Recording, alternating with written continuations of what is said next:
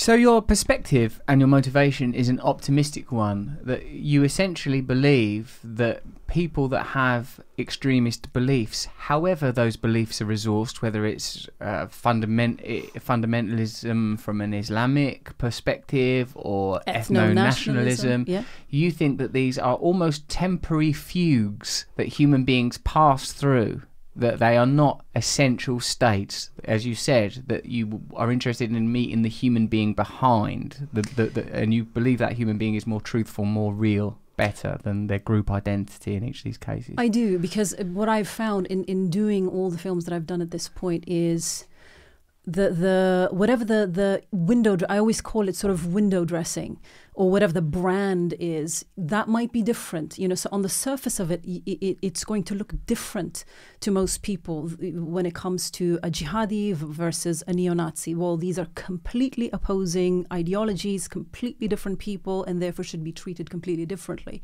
But what I found is that the type of men that are attracted to these movements and the type of vulnerabilities that those men possess that are being preyed upon by people in a position to to misuse whatever vulnerabilities that these men have for their own political gains um, are the same. The, the psychological, the emotional, the, the social makeup of the, the guys across the spectrum, I have found actually to be really, really similar. whether it's you know a matter of you know searching for meaning, searching for belonging, searching for a sense of purpose, searching for a brotherhood, camaraderie, searching for just a way of coping with a very, you know, quickly changing world, um, finding themselves to be insignificant, powerless.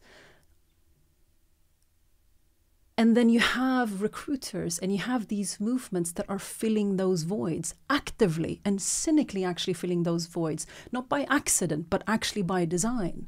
And I find that really troubling, but I also find that quite hopeful um, because I think that these basic human needs. I mean, I I'm searching and have been searching for all of these things that I've just listed as well. You know, it's just it manifests itself different for me than it does for these guys, and it's just for me it's a matter of figuring out how do we satisfy these these needs for young people? How do we satisfy and address these vulnerabilities that, that young people have? And also, how do we confront the feelings of shame and humiliation and powerlessness that so many people feel before they become instrumentalized by our politicians and by populism? So you found, regardless of how superficially polarized the group identities of white supremacists or jihadists may seem, mm. that there's a kind of uniformity. Absolutely. So uh, absolutely, because because the, the, these movements are meeting these young men, predominantly men. I mean, obviously there are some women. Think that's important. I do.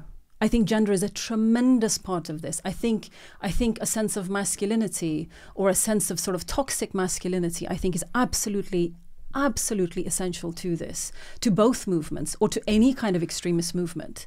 Um, and I think that's also systematically overlooked. I think the way that our media addresses extremists, and I think the way that our politicians address extremism in, in general, I think is not very helpful. They constantly want to make it something exotic, something so impossible and monstrous, because surely we can't do anything about this. These people are just hideous. They possess these hideous views, and let's just sign them all off.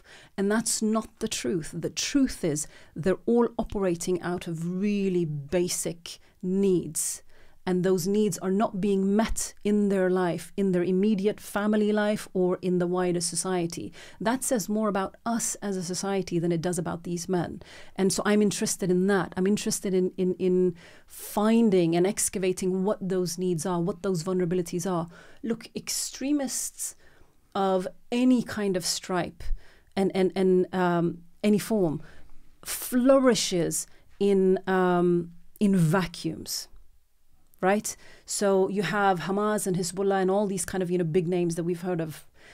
They provide in in circumstances and environments where social services do not exist education does not, you know, uh, uh, does not exist, uh, uh, uh, healthcare does not exist. They are filling those voids. So whether it's political voids, it is economic voids, or it is social and emotional and psychological voids in the lives of people, these extremist groups, whatever their brand is, are fulfilling those knowing what these lacks and these voids are in people's lives. So, why do they know that? Why are they doing that and we are not?